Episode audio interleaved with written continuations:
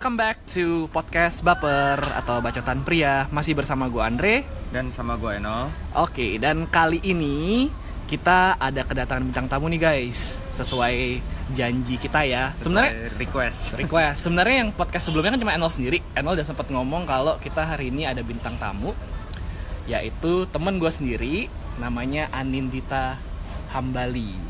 Halo. Nama panggilan Halo, siapa? Semua. Biar gampang mungkin. Dita.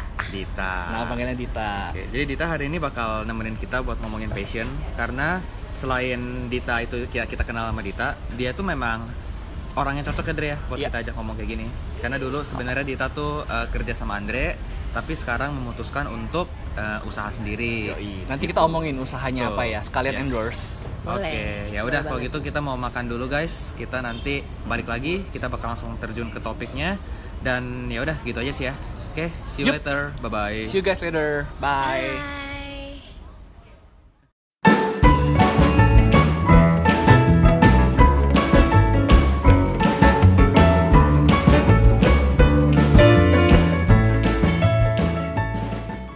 okay, kita bertiga udah selesai makan. Perut udah kenyang, udah happy. Kenyang. Ah, dan tapi kali ini kita mohon maaf ya guys kalau agak sedikit berisik karena kita lagi rekaman podcast di luar, ya nggak Nol? Yoi, kita ada di satu kafe terkenal di Jakarta. Yoi, dulu apa tuh? Bukanya di Gandaria doang, sekarang udah ada di Menteng sama di Bandara. one fifteen Cafe. Oh, di Bandara udah ada ya? Udah ada. Ada Kemang juga. Ah, di Kemang juga ada. Ya, ya kita promosi-promosi dikit lah, promosi. Siapa tahu jadi, makin rame. Jadi kalau one fifteen yang punya denger, yeah. bayar kita endorsement ya? Waduh, jangan, kita kan numpang. Ya udah sih guys, kita langsung masuk ke topik utamanya aja. Tapi sebelumnya Dita, uh, mungkin kalian, uh, mungkin lu boleh ini cerita dikit tentang keseharian lu ngapain, ya kayak umurnya berapa, Just. kesibukannya apa aja gitu. Oke, okay, uh, gue Dita, umur dua puluh enam, turning dua puluh tujuh next year. Um, asalnya gue ngambil accounting, and then I work as property accountant in the States. And then habis itu harus balik ke Indo because of family, so jadi gue balik. And then disitulah gue ketemu Andre, dimana kita sering kerja bareng untuk Uh, mendapatkan hotel-hotel di Indonesia. um, lalu pas-pas jadi babu ya Dita. Iya. Kerja di mana dulu jadi Dita nih ceritanya? Di Expedia. Expedia. Boleh sebut merek ya? Boleh dong. Boleh. Ya udah. Boleh juga kayaknya dengar karena aja buka. Karena di sini ada yang tahu dong Andre kerja di Expedia. Sebelumnya udah pada tahu sih kayaknya. Oh, udah tahu ya? Pokoknya nggak apa sih, kita di sini buka-bukaan aja. Iya, buka-bukaan okay, biar seru. Oke. Okay. Terus terus sekarang ya, sehari-hari ngapain Dita? Masih kerja di Expedia apa enggak? Sekarang udah enggak. enggak. Jadi waktu untungnya tuh pas kerja Expedia karena timingnya fleksibel banget, um, there's a lot of time yang gue bisa fokus buat bikin bisnis sendiri. Hmm. Jadi gue mulai research-research tuh pas gue lagi kerja sama Andre. Andre kerjain apa? Gue kerjain mulai bangun bisnis gue sendiri. Um, Terus jadinya dari situ uh, I realize kalau kerja di corporate terus kayak gue nggak bisa put enough timing buat my own business. Sedangkan gue pengen banget ngebesarin bisnis gue itu. Hmm. So uh, makanya akhirnya gue quit dan ternyata thankfully, thank God, kayak it's actually getting bigger and like um, better than before, than last year. Karena kita juga baru setahun kan. Hmm. Gitu. So boleh ceritain nggak Dit bisnis lu tuh apa? Iya. Oke. Okay. Namanya apa? Brandnya apa? Yoi. Okay. Biar kalian promosi gratis nih. Yep.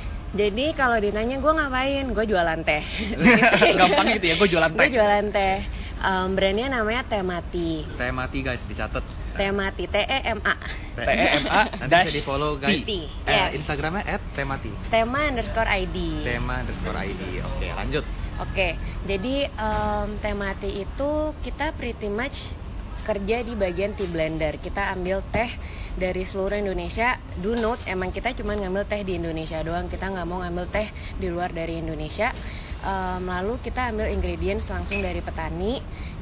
Ada juga yang dari pasar. Dan ada juga yang kita bikin sendiri. Nah dari situ kita aduk-aduk, terus kita bikin blend sendiri. Abis itu kita jualkan ke B to B dan B to C. Intinya gitu sih. The business line is actually very simple. Um, cuman lebih karena di Indo kan untuk karena kita mainnya sama petani itu agak lebih susah buat yeah. logistiknya gitu-gitu. Jadi kita banyak fokus ke petaninya langsung juga gitu. Berarti dari daun tehnya sendiri lu yang olah sendiri Dit ya? I mean kayak lu punya supplier sendiri. Yeah. You're taking from someone gitu. Um, jadi kalau di dunia teh itu long story shortnya ya, um, pas kita beli teh itu tuh udah diproses. nggak mungkin kita beli teh daun teh yang masih hidup yeah. gitu. Nggak kayak kopi. Kalau kopi kan kalian bisa beli uh, kopi yang biji yang masih belum di roasting kan. Terus hmm. kalian bisa decide roastingnya mau gimana. Hmm. Kalau teh itu um, perkebunan teh itu udah dimiliki oleh P T P T. Hmm. Jadi pas udah jadi um, itu udah pasti dalam bentuk teh hitam, teh putih, okay. teh hijau gitu. Nah, habis itu kita blendingin. Yang belum jadi tuh yang kayak um, yang kita langsung dari ambil petaninya, yang kayak jahe, ntar kita harus proses sendiri, kita potong-potong, hmm. kita keringin. Nah, berarti ini gitu. Karya lokal banget nih ya, karya lokal ya. anak bangsa. Wah, berarti ini Dita walaupun dulu sempet di United States, tapi ternyata masih cinta banget ya sama Indonesia ya. Yoi. Lumayan. Okay. Suka duka. Dita masih nasionalisme. Masih nasionalisme. Nah, yes. uh, Dita boleh tahu nggak nih, uh, kalau kayak misalnya orang tua punya bisnis atau enggak, atau memang Dita nih menjalani, kan berarti bisa dibilang nih Dita lagi ngejalanin passion ya, Dre ya. Iya. Mm-hmm. Uh, Dita ini maksudnya sebenarnya punya tanggungan nggak sih saat harus kembali dari States ke Indonesia? Apakah waktu itu balik misalnya karena harus menjalankan usaha orang tua atau harus menyelesaikan sekolah atau apa sampai akhirnya bisa balik, balik ke, ke Indonesia? Oke, okay. ya. um, keluarga kalau dari bokap itu ada usaha sendiri, tapi um, gue tahu sih gue nggak mungkin masuk ke bisnis bokap. At least untuk sekarang ini, hmm. karena uh, bisnis bokap itu very um, tough and very kayak butuh cowok gitu loh, yang kayak apalagi kalau di Indo kan kadang-kadang hmm. kalau cewek tuh agak dibedain yeah. dilihatnya. Jadi um, itu udah pasti nggak bisa. That's why makanya gue pas balik itu gue ngeplay ngeplay ke semua, maka masuklah ke Expedia itu. Jadi nggak hmm. ada tanggung. Ya? Iya, jadi ketemu lo. Ketemu aja nggak bisa podcast ya. Iya, jadi nggak nggak hadir di sini. Sebenarnya Dita balik ke Indonesia untuk podcast. Yoi. Ujung-ujungnya podcast. Pok. Sayang juga. Ya gitu sih. Intinya uh, gue nggak ada tanggungan, nggak ada apa-apa. In- emang kita lagi ada harus balik karena keluarga aja sih. Hmm. Nggak ada spesifikasi, makanya kayak jalur kerjaannya pun juga pindah darinya akuntansi jadi marketing kita di Expedia ya. Gitu. Oke, jadi kenapa emang gue sama Enol kepingin banget ngobrol sama Dita ya? Mm-hmm. Karena uh, gue berpikir karena Dita salah satu sebenarnya narasumber yang pas Betul. buat kita ngomongin passion ini ya. Gitu loh. Kenapa? Karena Dita bener-bener, karena gue menyaksikan banget Dita yang mulai dari nol untuk bisnis tematinya ini. Sampai walaupun cuma berjalan satu tahun lebih, but the business is is getting better gitu loh. Dan Dita benar-benar kayak put much effort banget di Temati ini. Yes. Dan cukup aneh, menurut gue cukup aneh. Dita ini cukup aneh karena passionnya itu buat teh. Oke. Okay. Yang jarang banget orang punya passion seperti itu. Padahal gitu sekarang loh. Kayak zaman itu kan lagi kopi. Benar. Atau mungkin startup-startup yang kayak marketplace ya. Iya yes, gitu, gitu loh. Dan memang Dita ini punya passion banget di F and B edit ya. Iya ya, lumayan. Kan? Gitu.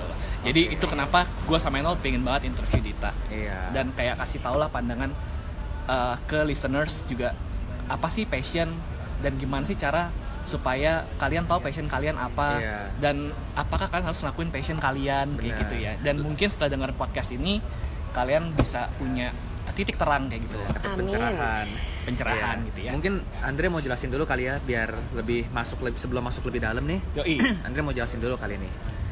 Kayak passion uh, tuh kalau apa yang gua bilang, gitu ya. uh, Kok gue bilang sih, kalau yang gue lihat nih mm-hmm. sebenarnya kalau sebelum gue baca kalau gue ditanya passion tuh apa ya, passion suatu yang uh, semua orang punya uh, dan semua orang pingin ngelakuin itu tapi emang gak punya chance untuk ngelakuin itu gitu. Mm. Bener gak sih?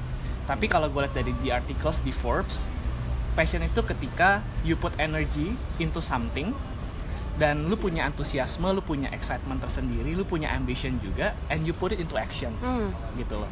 Jadi lu kayak nggak peduli uh, tentang investasinya berapa, untung ruginya untung berapa, ruginya berapa hmm. you just wanna do your passion gitu loh. Hmm. Jadi sebenarnya doing your passion is a big step, betul. Ya nggak sih? Kayak uh, lu harus pikirin banget dan belum tentu itu sejalan dengan apa mungkin uh, to be honest.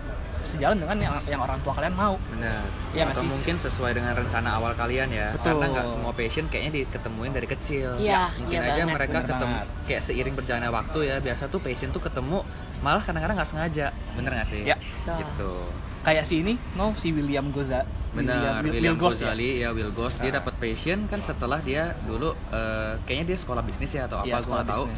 Lupa. Dia tuh akhirnya berhenti di tengah jalan dan malah nonton film, film, film anim, hmm. komik, Bambino namanya. Nah, dia jadi suka masak. Ah, nah, terus menarik. Ini mau masuk ke detail lagi? Boleh. Boleh. Nah, jadi Dita nih kan ke- nah, jadi tadi udah ngomong nih kalau sekarang Dita nih bikin Temati. Iya. Yeah. Nah, apakah itu sebenarnya salah satu passion Dita atau sebenarnya passionnya Dita tuh sekedar bisnis sendiri? Dan kalaupun memang uh, Dita punya passion di teh, kenapa milihnya tuh bikin teh gitu? Oke. Okay. Uh, I think kayaknya mulai aku mulai dulu ya my own definition yes. about passion ya. Yes. Um, I think there are different types of passion. Ada passion yang kayak orang jago nyanyi, orang jago emang udah jago main gitar. Jadi passionnya mau jadi gitaris dan itu udah ketahuan kayak plak-plakan pas dari kecil. Nah, um, dan ada kayak gue atau Andre mungkin yang kita lahir terus kayak kita nggak punya spesifik bakat, tapi kita bisa go terus sekolah kayak dapat ranking bagus, terus kayak kita kerja oke, okay, ngobrol sama orang oke, okay. tapi nggak um, ada spesifik gitu kejagoan kita apa. Nah, buat orang-orang kayak kita itu kadang-kadang um, agak galau gitu, kayak kok semua orang lain enak gitu bisa lihat passionnya tuh habis itu tercapai. Kadang-kadang sebelum gue bikin Temati itu gue suka kayak ngeliatin kayak gitu, suka suka apa ya, empati ke diri sendiri gitu. Karena apalagi kayak anak-anak desain juga kan kayak oke okay, yeah. jago gambar terus habis itu jadinya kayak art director lah, jadi desainer. Iya, jadi desainer gitu. Sedangkan kayak gue ngapain jago gambar enggak. Jagonya kayak berbisnis aja okay. gitu. Jagonya general lah. Iya, ya. general banget. Nah, jadi uh, di saat itu gue mulai sadar kayak gue tuh harus cari satu channel di mana gue tuh bisa menchannelkan kayak apa kejagoan gue gitu. Um, dan mungkin Andre tahu gue nggak gitu jago ngomong sama orang dan nggak gitu jago kayak orangnya, karena gue cuek banget jadi gue nggak gitu peduli kayak uh, relationship sama orang, kayak as long kayak kita udah dapat what we want dan ya udah enough gitu, nggak usah sampai kayak panjang lebar ngobrol sampai tiga jam gitu. Sedangkan kan Indo nggak kayak gitu ya, Indo kayak harus lima jam ngobrol. Iya, anyway. Terus um, tapi lu pinter ambil hati orang dit. Yes. Oke. Okay. Mungkin karena suara gue. Oke, okay, anyway, terus um, jadinya gue harus mencari itu. Nah, um, di saat gue balik sini kan sering nih coffee shop, karena coffee shop kayak one fifty ini kan banyak banget kan di Jakarta tuh, ada yang lain-lain juga kayak krematologi gitu-gitu. Um, eh sorry gue potong, by the way, jadi one fifteen ini ngambil teh dari lu kan? Tidak. Enggak, oh, belum, oh, enggak. Baru, oh, baru baru mau ya. Enggak. Masih nego-nego lah ya. Baru mau apa nego? Enggak tahu sih. Atau lu belum kontak? one fifteen belum. Ntar okay, ke krematologi okay. aja atau ke pigeonhole. Oh, oke. Okay. Jadi banyak kok yang lain. Oke, okay. terus terus gimana Dita? Um, jadi terus abis itu apa ya tadi ya? Gua harus nyari itu channelnya yeah. kan. Nah, channel ini gua merasa teh itu paling tepat, karena pertama gue nggak bisa minum kopi karena gue hmm. waktu itu um, jadinya nggak bisa tidur, insomnia banget. Terus abis itu dari Amerika itu gue ngambil beli teh gitu pisah-pisah dan gue racik sendiri di rumah. hmm. Terus pas gue balik ke Indo itu tuh nggak ada. hmm. Jadi maka di saat itu gue kayak oke okay, gue harus bikin sendiri. Dan di saat gue nyari bahan-bahan itu kok gue mikirnya kayak susah banget gitu. Um, sedangkan di Amerika atau di Aussie atau di Europe kayak lo belok kiri kanan tuh teh di mana-mana. Jadi it doesn't make sense buat kita negara Indonesia yang produs teh tuh nomor tujuh satu dunia dan kita nggak ada opsi itu. Dan di saat itu gue tuh um, agak kesel, marah sama kayak negara sendiri gitu, nasionalis banget sih. Cuman kayak gue tuh kesel gitu, kayak purely kesen karena benar-benar nggak masuk akal. Kita produs banyak banget dan hampir kayak sembilan puluh persennya itu udah ekspor. Dan teh kita tuh bukan teh yang kayak ece-ece kayak teh yang diminum di warteg gitu. Tehnya tuh yang benar-benar good quality, menang ranking di dunia. Nah, itu semua diekspor dan yang enaknya tuh um, misalkan kalian beli merek apa ya? Lipton, T W G atau merek-merek di luar negeri lah yang terkenal. Itu ujungnya kalian tuh akan minum teh Indonesia juga. Hmm. Tapi itu di markup karena udah dikirim keluar tuh, habis itu yeah. brandednya udah di luar and then masuk lagi ke Indo and then kalian ya, juga muter-muter. lagi yang beli gitu. hmm, okay. So when you actually know the fact about um, tea or the things that you wanna be in dan itu mengesalkan buat lo, yeah. um, you wanna make a move about it gitu, kayak you wanna make a change. Nah um, satu lagi kalau buat gue passion itu uh, harus ada impact sih. Ya. Jadi um, lo nggak bisa, ya. lo nggak bisa kayak passion lo, uh, misalnya hanya passion lo nyanyi gitu, iya. Dan okay. kayak you won't feel the benefits of it gitu, kayak yes. lo dapat monetary, oke okay lah happy lo bisa berjuang hidup di Jakarta gitu ya. ya. Cuman abis itu what, so what, lo nggak, lo nggak yes. ada kayak tertarik buat besok bangun, and then kayak oke okay, gue harus semangat, bukan karena cari duit tapi kayak harus about something else gitu sih, yang okay. benefit about other things. So for listeners, catat nih, passion must be impactful. Yes. Kita nggak salah ajak narasumber ya, narasumber. Karena kita berarti punya satu hal yang sama nih, Adria. Benar, benar. Kayak kita selalu ngomong podcast kita kan pengennya impactful. Ya. Yeah. Nah dan bener sih, ngapain ya? Kayak lu jago nyanyi, tapi nyanyi di W C doang. Yes. Kayak mungkin masuk masuk gue sih gini, sekedar lu masukin YouTube aja. Sebenarnya itu kan sudah mau menunjukkan kepada dunia kalau ya oke okay, I'm good at singing. Yeah. Lalu ya setelah itu pasti lu maunya jadi apa? Menginspirasi. Lu yeah. pengennya setidaknya menemani orang kerja, yeah. menemani orang tidur, bener. Sih. Benar banget gitu. Tapi menurut gue memang baik lagi kadar sukses passion tuh berbeda-beda ya yes. sih.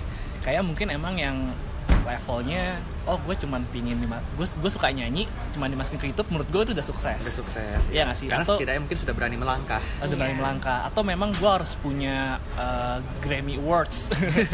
ya muluk ya. ya cuman ya mur- mungkin kadar sukses orang tuh berbeda-beda oh. gitu loh. Bener. Jadi ya selain impactful kalian juga harus punya high standard juga sih. Bener. When you actually decided to do your passion, ya nggak jangan yeah. setengah-setengah gitu loh. Karena untuk mulai passion itu susah banget, karena barriernya itu banyak banget yang tadi kayak kita udah bahas ya, kayak orang tua, betul. Resources juga, channel gitu loh. Paling nanti kita tanya Dita aja gitu loh. Kayak hmm. pertama sebelum lo ngerjain Temati ini challenge-nya apa aja Dit gitu? Benar. Yang mesti ditinggalin atau dikorbanin, dan kayak mungkin orang tua tuh support atau enggak gitu Dita. Hmm. Oke. Okay. Um, pertama yang harus dikorbankan adalah stability and security. Okay. Biasanya lo bangun kayak, oke okay, gue tahu nih um, tanggal dua puluh lima gajian gitu kan, aman lah gue bisa spending ini ini ini, gue bisa liburan ke Europe gitu kan, beli tiketnya dari lima bulan sebelumnya gitu, yeah. lagi fair. Um, sekarang nggak bisa kayak gitu. Yes. Um, itu yang pertama. Yang kedua orang tua. Yes. Uh, orang tua. Apalagi orang tua Indo ya, yeah. they want the stability of your life. They want yes. you to have, maksudnya maksudnya mereka baik. Mereka pingin um, kamu punya yang terbaik, bisa hidup mapan. Nah udah mapan terserah deh mau ngapain, kan orang tua biasanya itu gitu. Itu more to Asian sih sebenarnya. Iya kan, Asian banget ya. Gak cuma Indo sebenarnya ya. Iya iya iya, benar banget. And then um, jadi kan uh, nyokap gue udah nggak ada, jadi kan tinggal bokap. Uh, bokap tuh lebih kayak kamu yakin.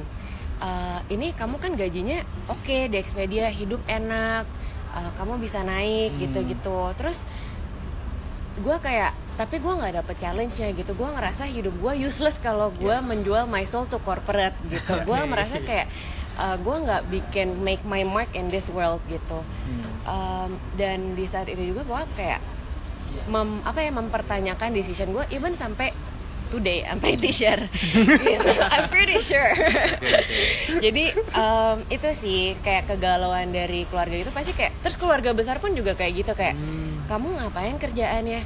Jualan teh tante. Terus kayak tantenya yang kayak, oh ah, kamu gitu. Jualan teh teh ijo, teh kayak teh sosro. Kayak gue harus ngejelasin dari nol kayak. Oh, okay. Dan mereka kayak intinya ngelihatnya karena teh juga kan kayak.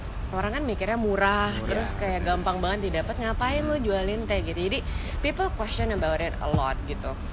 Um, dua, terus tiga adalah ini sih yang harus dikorbankan adalah timing. Hmm. Kayak kalau lu corporate lu kan enak kayak Senin Jumat lu kerja, Sabtu Minggu lu libur ya, kan. Padahal ya. Enggak sekarang kayak lo kerja pretimah dua puluh empat tujuh Senin sampai Minggu, apalagi lo sebagai U K M, usaha kecil menengah, di mana lo harus standby every day gitu. Yes. Dan kalau orang Indo kalau nggak dibalas nih, misalkan WhatsApp kayak, "Kak mau beli teh dong." Misalkan nih kita baru balas kayak Senin misalnya. Iya, yeah, the next day or like two days after dia kayak, "Kok ini nggak dibalas sih gitu-gitu." Eh, jadi kayak benar-benar ya, maha benar. Exactly. Jadi customer service-nya harus on point. Um, terus kita acaranya hari Sabtu Minggu yeah. kebalikan, terus kita harus kayak keluar kota yeah. gitu. Jadi um, ini sih harus agak waktunya tuh harus benar-benar dibagi banget buat hmm. timing hmm. gitu. Itu sih kayaknya. But you're constantly doing bazar kan? Iya, yeah, constantly. Bazar pun mungkin biasa kan uh, Kamis sampai Minggu atau yeah. Jumat sampai Minggu. Jadi yeah. mungkin exactly. weekend dulu bisa santai-santai. Udah enggak sekarang. Ini, so upcoming bazar di mana Dit? Upcoming oh, iya. bazar di Jakarta itu. Coffee Week. Wih, itu kapan tuh? Itu di Peak Avenue ah. tanggal dua puluh delapan September ya, sampai tiga puluh. Oh, Oke, okay, so okay. listeners, dua puluh delapan sampai tiga puluh September. dua puluh September sampai tiga puluh September. Peak Avenue. Itu seru banget. Cari banyak, Temati. Banyak Temati. Banyak coffee shop juga bakal hadir buka booth, nah, and then tea. Nah, kan apa semuanya kopi tuh, cari yang teh tuh Temati. Iya. Gue pernah bantuin Dita Bazar loh. Oh iya. Bener-bener hebat loh Andre jualin yeah. kayak satu dua lah lumayan. Lumayan lah. Ya. Gue mereka untung lah. Satu dua tuh berpengaruh ya. ya. Teman-teman juga sih yang beli. Iya. So, gue sih okay, balik lagi ke Dita. Iya, gue ngedengerin Dita nih sebenarnya lumayan jadi kayak apa ya, berkaca juga ya Dita, soalnya kan kebetulan kalau Andre masih kerja sama orang, mm-hmm. gue juga lumayan sama sama Dita, cuman bedanya dulu Dita di Amerika, gue sama Andre cuma sekolah di Malaysia sama kerja. Mm-hmm. Ya gue jadi sekarang kan juga kerja sendiri nih Dita. Mm-hmm. Ya memang bener sih itu Dre yang kayak dibilang harus korbanin stability, harus ngorbanin uh, ya mau diomongin sama orang orang lain ya kan, nggak cuma orang tua, bener kayak yeah. tadi om tante bisa nanyain eh kenapa kamu nggak lanjutin usaha papa, yeah. bener nggak sih? Wah, itu kan sebenarnya sesuatu yang ya kalau lu nggak usah nggak kalau lu nggak tahu mendingan jangan nanya deh, kita yeah. tuh kan punya hidup sendiri ya nggak sih? Hmm. Dan yang gue paling seneng dari apa yang tadi Dita ngomong tuh, ini gue bakal notes banget sih, lu bilang lu tuh mau make your marks in the world, yeah. ya nggak? Lu jadi budak korporat itu kan capek ya. Ya, ya walaupun kayak Andre sekarang sih enak ya Dita ya, gaji yeah. dia tinggi, manajer, wah. Um, Cuman nih yang denger nggak begitu seneng kok, gue juga capek. Oh, iya. Oke. Okay. Asal yang denger jangan orang Expedia yeah. juga. Jadi diomelin loh. Untuk bos aku, aku senang. Iya, jadi kayak apalagi tadi di disclaimer. Bener. Cuman tadi mungkin bedanya ya kalau Dita kerjanya harus ada bazar, kalau gue kan kebetulan jasa ya. Kayak gue ada buka digital agency gitu. Jadi mungkin Sabtu Minggu lebih ke ngeladenin klien aja, bukan yang buka booth atau buka talk show atau anything. Nah jadi kita ini sih ya kayak dapat belajar banget nih dari Dita ya. Banget. Uh, dan kalau ini nih Dita, kalau ditanya nih selain gimana cara menemukan passion, kan tadi Dita udah ngomong nih kayak ya mungkin waktu lahir belum terlalu mm-hmm. tahu mau ngapain gitu. Yeah. Nah Dita tuh pernah dengar nggak sih ada yang ngomong ini Dre yang kemarin lu baca? Yang ini nih, bentar kita lihat dulu, intip sebentar. Ini gua ada nih. Iya, jadi pokoknya ada satu quotes dari apa billionaire Mark Cuban ya. Mark Cuban ya. Uh-huh. Dia ngomong gimana, Dre? One of the great lies of life is following your passion. Nah, jadi si orang ini bilang, gua sama Andre kan research kemarin sebelum ketemu lu nih. Hmm. Katanya kata-kata follow your passion itu berbahaya. Iya, ya, Dre ya. Karena katanya follow your passion itu sebenarnya sama dengan seperti kayak ya udah lu lakuin apa aja yang lu suka. Iya. Hmm. Dimana sebenarnya saat lu melakukan apa yang lu suka itu tidak ada guarantee. Hmm. Apakah orang ini benar-benar capable ya. Atau orang ini hanya sekedar suka dan musiman aja. Hmm. Nah, Dita setuju nggak dengan dengan hal itu? Atau mungkin pernah terjebak dulu ya. Ngikutin passion yang salah atau hobi yang tidak berbuah baik gitu. Kalau Temati kan sekarang puji Tuhan berjalan baik banget. Mm-hmm. Ya. Nah, pernah nggak Dita? Dan maksudnya setuju nggak sih dengan kata-kata, kata-kata itu gitu? Mm-hmm. Karena menurut kata Mark Cuban ini ya, contoh ada satu orang passionnya dinyanyi, mm-hmm. but actually he or she is not good at singing gitu loh. Mm-hmm. He just like to sing. And bener. Menurut ya orang ini mungkin oh gue sobat menyanyi gitu, mungkin passion gue dinyanyi. Tapi saat dia mengejar passion dia untuk nyanyi, ternyata yang terjadi adalah setelah dia meninggalkan semuanya dari stability, dari mungkin sampai tinggal lebih sama orang tua, mm-hmm. tapi ternyata yang dia temui adalah dia mentok, jalan buntu, jalan buntu dan ujung-ujungnya malah passion dia itu membuat hidup dia berantakan. Sebenarnya ada ada jawaban A sama B sih hmm, buat gak ini. Apa disebut aja. Um, gue setuju di mana follow your passion itu bisa dangerous. Jadi pas lo mau follow your passion, lo harus bikin kayak business plan-nya dulu loh. Yes. Kayak lo harus forecast dulu. Is it memungkinkan for you to to do your passion gitu. Pertama, lo harus lo harus lihat timeline lo. Kayak financial lo, keluarga lo, apakah lo mau nikah, apakah lo lagi punya bayi atau hmm. gimana. Jadi lo nggak bisa kayak purely kayak plak-plakan. Oke, okay, tomorrow gue akan follow my passion starting tomorrow. Nggak bisa gitu, harus kayak oke okay, um, sekarang lo evaluate dulu what is going on with your life, kayak is it memungkinkan for you to actually doing the things that you want. hmm. And then once lo udah jawab kayak oke okay, memungkinkan, lo harus tanya sama teman-teman lo atau people yang knows you lah, pokoknya your own society. Um, am I good at it? Is it possible hmm. for you to do it gitu? What do they yes. think about it gitu? Misalkan gue nanya kayak uh, Andre gitu, Dre, gue mau bikin bisnis teh nih, gimana menurut lo? Terus Andre bilang kayak sebenarnya gue nggak tahu apa-apa sih soal teh. That's actually already good enough buat gue, karena berarti teh tuh nggak terkenal. Dan karena itu gue berani masuk karena ya gitu orang masih perlu di-educate gitu. Uh, jadi lo harus lihat respon dari orang, lo analisa hidup lo gimana. pretty much bikin budget, forecast, business plan, all the financials that you need about your passion.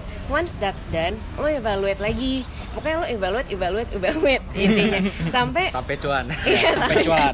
Sampai lo realize kayak yeah. sampai either sampai lo capek sendiri kayak lo kayak oke okay lah bodo amat gue mau nyemplung, tapi take the consequences gitu. Yeah. Kalau emang lo mentok take the consequences, enggak apa-apa juga gitu. Lo mentok, lo jatuh, lo kejedot aspal.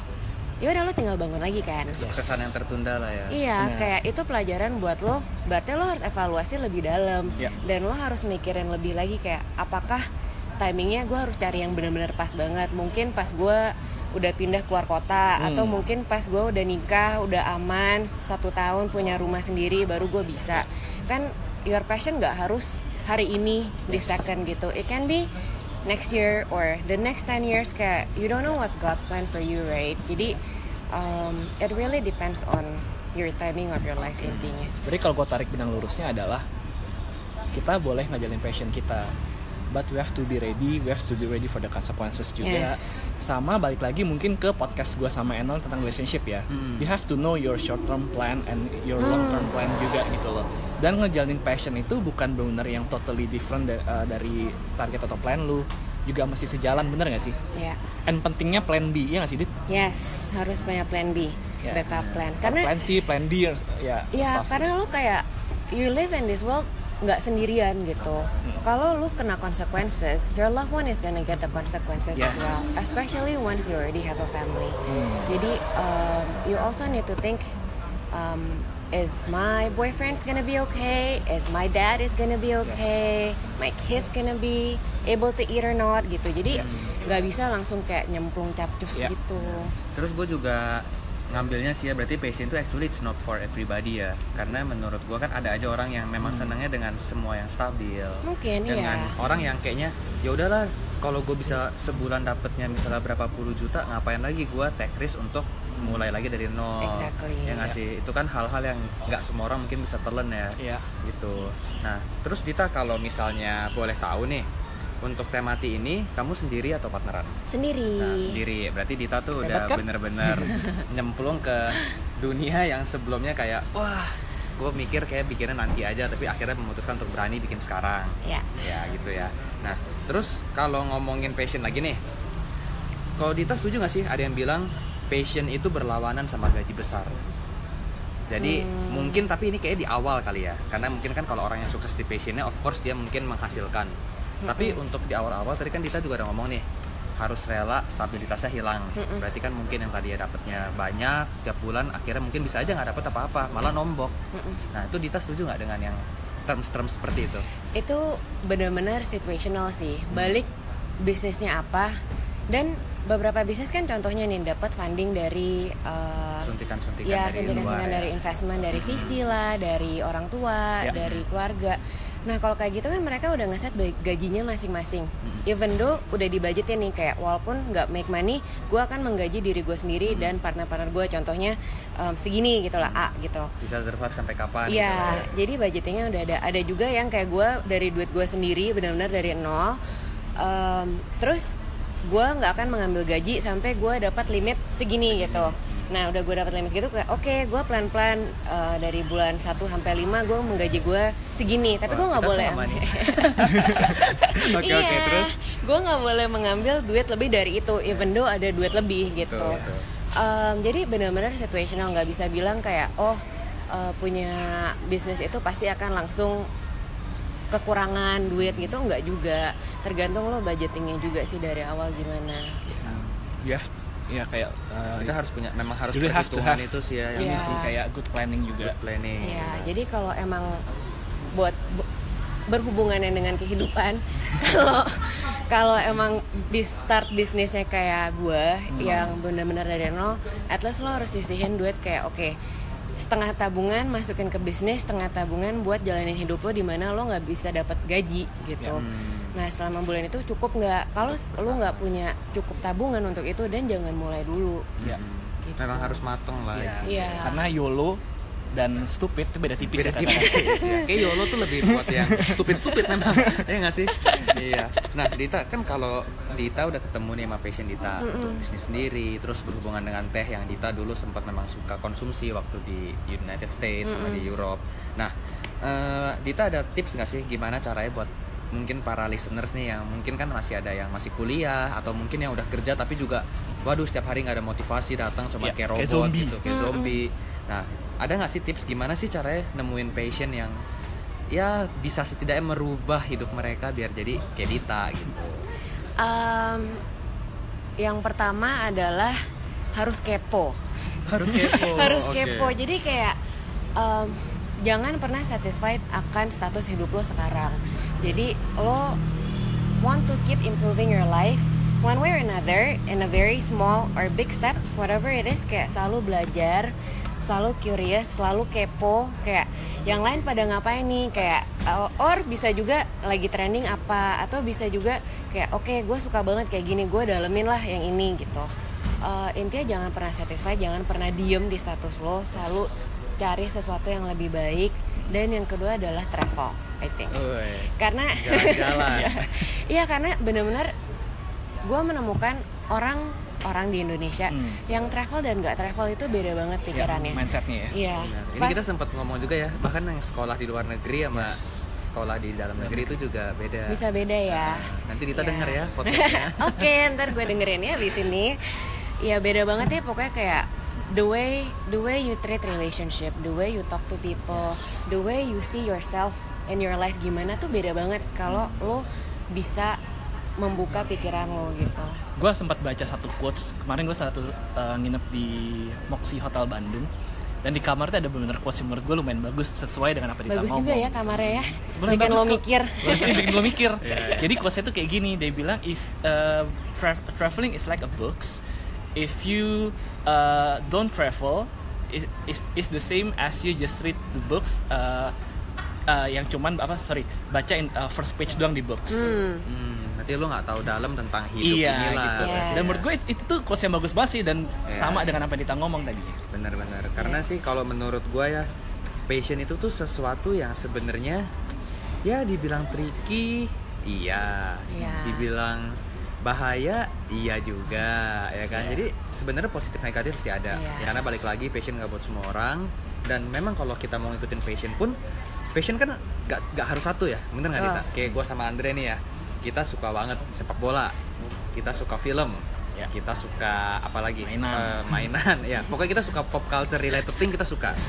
Ya kalau kita sembarangan tiba-tiba gue mau bilang oh gue mau buka toko mainan kan ya nggak juga ya nggak sih.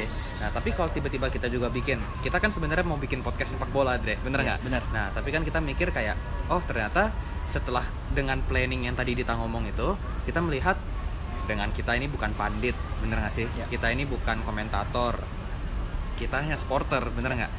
Kok kayaknya lebih enak mungkin kita bisa menginspirasi orang dengan hal-hal yang general aja seperti yang kita lakuin sekarang yes. nah, kan untungnya memang kalian semua pada bisa terima.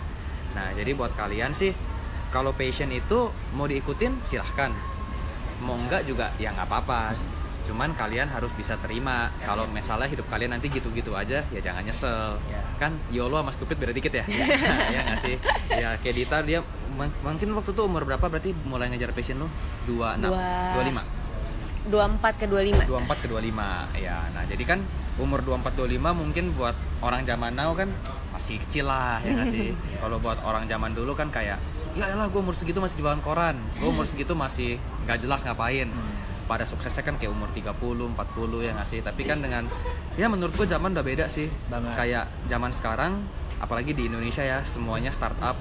Kalau kita nggak mulai sekarang, kapan lagi? Iya, kayak jargonnya marketplace atau iya. online e-commerce di Indonesia tuh mulai iya. aja dulu. Mulai aja dulu. Yes. Iya. Kalau nggak mulai dulu, kapan? Iya. iya. Dan orang pada bilang, yang paling susah sebenarnya step awal. Setuju nggak Dita? Setuju. Untuk memulai melangkah. Ya nggak sih untuk keluar. Setuju, setuju nggak setuju. Ya, setuju, setuju. Nah, eh kalau nggak setuju gimana nih? Coba coba boleh dijelasin.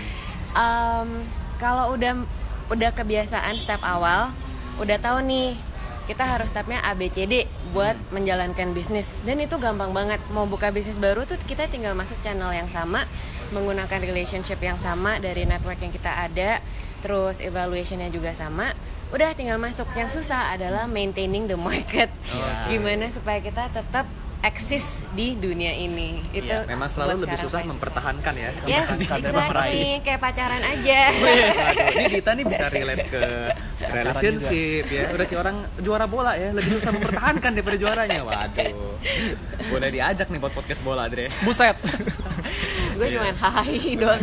Iya. Dia membagus jualan teh ada Dita. Iya, udahlah. Pokoknya iya. menurut gue gue cuma nambahin uh, bener kata Enol tadi, sekarang tuh di di zaman now opportunity itu banyak banget, beda banget sama zaman uh, orang tua kita dulu gitu loh. Mungkin uh, mungkin nggak cuman uh, kalian doang, masih banyak banget yang pas dari kecil kan udah kayak dicuci otak gitu loh sama Bener. orang tua kayak, kan harus jadi dokter. Uh-uh. Pokoknya kenapa harus jadi dokter? Karena akan mapan kayak gitu gitu loh. Tinggal lanjutin toko aja lah. Iya, gitu. Atau lanjutin toko aja. Dan belum tentu itu sejalan dengan passion kalian atau hal yang kalian pengen lakuin. Hmm. Dan I know it's hard. I know itu kayak bener-bener uh, kayak hard banget untuk Uh, kayak go through the gatekeepers, tapi ya kalau emang kalian yakin dengan passion kalian sesuai kata Dita dan evaluasinya udah bagus, evaluasi bagus, planningnya bagus, just do it gitu loh. Dan yeah. emang kalau kalian udah mulai dan udah jalan, jangan setengah-setengah. Yes, bener. banget. Kayak kalian, kalian bener-bener harus tahu tujuan akhir kalian bener. itu apa gitu. Dan nggak boleh males. Nggak boleh males. Wah, kayaknya kalau males itu udah selesai sih ya. Yeah. Karena semua kan bergantungnya sekarang sama diri kita sendiri. Betul banget. Procrastinate tuh juga tuh. Itu yeah. walaupun gue juga masih suka procrastinate. Karena nah, masih itu, kerja sama orang. Iya. Bener-bener. Yeah. Kurang motivasi ya deh. Kurang motivasi gue. Nah, itu kayaknya salah satu halangan yang paling yeah. susah juga sih untuk dilawan ya. Yeah. Jadi ya baik uh, baik lagi kalau kalian udah mulai jalan, kalian harus punya target sukses yang tinggi. Visi misi. Ya, visi misi. Makanya semua perusahaan ya pasti punya visi dan misi. Nah, gitu. Ini udah mau last question aja kali ya. Boleh, cus. Iya, nih last question buat Dita nih. Uh, kan kebetulan kalau gua juga orang tuanya berbisnis. Nah, sama dengan papa Dita. Mm-mm. Dita setuju enggak sih dengan orang yang ngomong kalau sebenarnya kita punya bisnis, itu sebenarnya akan memberikan beban kepada keturunan kita nanti. Jadi kayak misalnya uh, Dita nih punya Temati, bertahan sampai nanti Dita udah punya keluarga, punya anak. Nah saat anak Dita harus bekerja, kan jadi anaknya bisa kayak, ih mama punya Temati nih, Mm-mm. apa aku harus lanjutin? Ya itu kan memberikan sebuah kebimbangan. Nah itu Dita ngelihatnya gimana? Pressure juga buat anak. Uh, uh, banyak soalnya yang melihat usaha orang tua itu menjadikan Uh, talenta anak tuh jadi pada redup hmm. karena mereka berpikir kayak kan kasihan usaha orang tua gue nggak ada yang lanjutin. Bahkan banyak yang sudah memulai pada akhirnya juga ujung-ujungnya kesana karena tidak merasa tidak sesukses orang tuanya dan akhirnya mencari stabilitas. Mm-mm. Gitu. Uh, kalau untuk hal ini menurut aku itu berdasarkan mindset. Bisnis zaman sekarang itu beda banget sama bisnis zaman dulu. Bisnis zaman dulu kan kayak bikin satu P T and then make an empire out of it gitu, bikin yang kayak anak cucu semua bisa Asian masuk banget, ya, ya kan? Yeah, so kalau bisnis sekarang lebih kayak funding, cari popularitas biar bisa I P O lah, hmm. bisa jadi publik, dapat duit dari visi, betul. betul. Terus habis itu dijual, yes. habis itu dapat duitnya, habis itu bikin bisnis baru. Hmm. Um, balik lagi jenis bisnisnya itu seperti apa? Nggak harus punya bisnis artinya, oke okay, anak gue akan melanjutkan tema tinggal juga. At, sebenarnya at the end orang tua sama anak harus ngomongin sih, kayak apakah kamu mau masuk apa enggak? Kalau dia nggak mau masuk, dan jangan dipaksa. Kalau misalkan gue jagoin bisnis, ntar anak gue mungkin jagonya di kedokteran gitu kan, mau jadi dokter gitu. Ya udah, dan let them be gitu. Nggak harus dia bisnis Temati. Kalau terus abis itu di saat itu kan gue harus mikir dong kayak oke okay, Temati mau diapain? Bisa gue jual, terus duitnya gue bisa jadiin something else, atau bisa gue turunkan kepada siapapun yang actually benar-benar mau lanjutin Temati, nggak harus anak gue. Jadi at the end tergantung mindset dari orang tua dan anaknya sendiri. Yang terus yang kedua adalah tergantung dari komunikasi hmm, antara komunikasi memang selalu menjadi kunci dimanapun ya. Betul sekali. Yeah. Yeah. Gue jadi sebenarnya penasaran nih Dre dengan cara berpikir yang sangat beda orang tua zaman kita dulu sama nanti kita yang akan jadi orang tua ini. Gue lumayan look to the future sih, kayak bakal ya, gimana, kayak gimana gitu ya? ya karena bener-bener gue bilang setelah kita podcast beberapa kali ini kita dapat banyak feedback juga, kayaknya tuh memang agak lucu gitu, kayak gue bayangin, jadi banyak teman nyokap gue juga bilang, eh mau denger dong podcastnya. Tapi gue berpikir, apakah relevan didengar mereka? Iya. Bener gak sih? Nah gue cukup penasaran sih kayak ke depannya nanti kita jadi orang tua tuh kayak gimana ya? Iya, contoh kayak gini deh sebenarnya. Kayak lu punya passion jadi, jadi YouTubers atau gamers iya, gitu loh. Terus nanti ya orang kan? Tua lu YouTubers sih. Iya, saya pengen jadi YouTubers. Gila kalau iya. mungkin kalau bokap gue denger, lu mau ngapain jadi iya. YouTubers? Kayak gitu. Yang kemarin tuh yang passionnya. Mau makan apa lu besok? Iya, kayak kemarin yang dapat medali emas A O V orang Indo ya kan? Uh-uh. Papa dulu kerjaannya gamers. Asian Games. Hah, Papa dulu main bola, kagak main A O V. Itu kan, kan lucu gitu ya. Uh. Cuman kayaknya nanti masa depan ya udah nggak lucu, udah biasa ya, aja. Udah biasa mungkin. aja gitu. Oh. Ya. Itu benar shifting banget. Ini mm-hmm. gue bilang lah kayak zamannya bener-bener beda dan opportunity makin banyak. Bener. Nah, ya udah nih kalau gitu kan tadi udah last question. Nah, sekarang final words nih. Buat uh, final buat lagi ya. Final words buat listeners dari Dita tentang passion. Jadi mungkin ya lebih kayak ya kasih tau aja sih kayak summary uh, uh, summary jadi misalnya menurut Dita yang penting apa aja mm-hmm. kalau mau ngikutin tips dan triknya apa dan ya gitu deh. Kayak tadi mungkin Dita udah ngomong kayak uh, I want to put mark on the world on the world, world. Bagus banget tuh. Terus passion must be guys. impactful bener kan yeah. passion must be impactful yeah. juga tadi uh, make, make your marks in the world Dita gitu. Make your marks in the world. Amin ya, amin ya. Oke, gimana final words Dita? Final wordsnya adalah Uh, gak usah buru-buru. Yang pertama, everyone has its own time. Yes. Uh, make a proper planning out of it. Make a proper planning out of your life. Kalau agenda hidup lo gak ternyata beda dengan aslinya, then it's okay. Tapi at least lo punya bayangan lo mau jadi apa sih ke depannya gitu.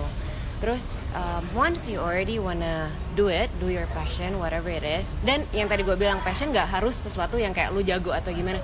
Lo bisa perlahan-lahan belajar akan hal itu dan menjagokan. Yang penting persistence. Yes. Um, dan setelah itu pas lo udah masuk, jangan males. Uh, prioritaskan passion lo itu di hidup lo. Give all your time, all your efforts for it. Um, dan itu make an impact. Jangan cuman for monetary gitu. Make yourself happy, make other people's happy, make your future kids happy, and um, di saat itu juga lo akan mendapatkan a greater happiness, a greater satisfaction of your life yang bikin lo lebih uh, apa ya enjoy hidup, yang bikin lo lebih kayak oke okay, ternyata gue hidup untuk ini gitu. Ya, uang tuh bukan segalanya, bukan ya. segalanya. Dan gue juga percaya sih kalau kita emang good at it dan kita memang serius, rezeki itu datang sendiri. Tuh, nggak usah kan? Dicari kemana-mana, yeah. orang akan nyari lo. Kayak berdatangan deh, pokoknya berdatangan banyak banget. Ya. Hmm, okay. Tapi gue sempat baca juga sedikit, ya um, mungkin untuk tentuin passion kalian, para listeners juga, mungkin bisa jadi patokan seperti ini. Kalian bangun dari tidur, kalian semangat untuk jalanin hari itu gitu loh. Mm-hmm. Jadi kalau kalian udah bangun tuh malas-malesan, udah terus-terusan ya. Pencet snooze, snooze, snooze. Nah, tanda-tanda YOLO. Ya, ya walaupun mungkin akan ada sisi di mana kalian ketemu nih entar kalian bosen atau capek, tapi menurut ya. gue itu pasti kan ditemuin dimanapun ya. Walaupun ya. itu passion kalian pasti ada titik jenuh. Betul, pasti. Ya. Ya. Cuman life. Ini si Dita bilang dia enggak jago ngomong, tapi bagus banget nih hari ini. Bagus banget hari ini. Ya, kita belajar karena santai dari banget, enak banget santai, ngobrolnya. Ya, kita kan selalu santai. Jadi buat yang mau jadi bintang tamu boleh D M. Ya. Kita sih udah ada beberapa list Adria. Ya, ada beberapa list untuk bintang tamu. Jadi kita nanti akan ada yang berdua akan diselingin sama beberapa orang yang kita ajak juga kayak Dita. Dan ya gitulah. Udah hari ini udah kenyang perut, kenyang otak ya. Ya, thank you banget Dita udah mau bantuin kita. Moga-moga yang dengar banyak bisa terinspirasi ya. Amin. Yes. Ya, nanti kita ngumpul-ngumpul bareng lagi. Yes, nongki-nongki yes. bareng. Nongki-nongki bareng. Oke, okay, yeah. for listeners, stay yeah. tune ya untuk uh, episode berikutnya. Yeah. So ya sampai sini aja. Yes. Kita mau jalan-jalan weekend. Bye-bye. Bye-bye. Oke, okay, bye.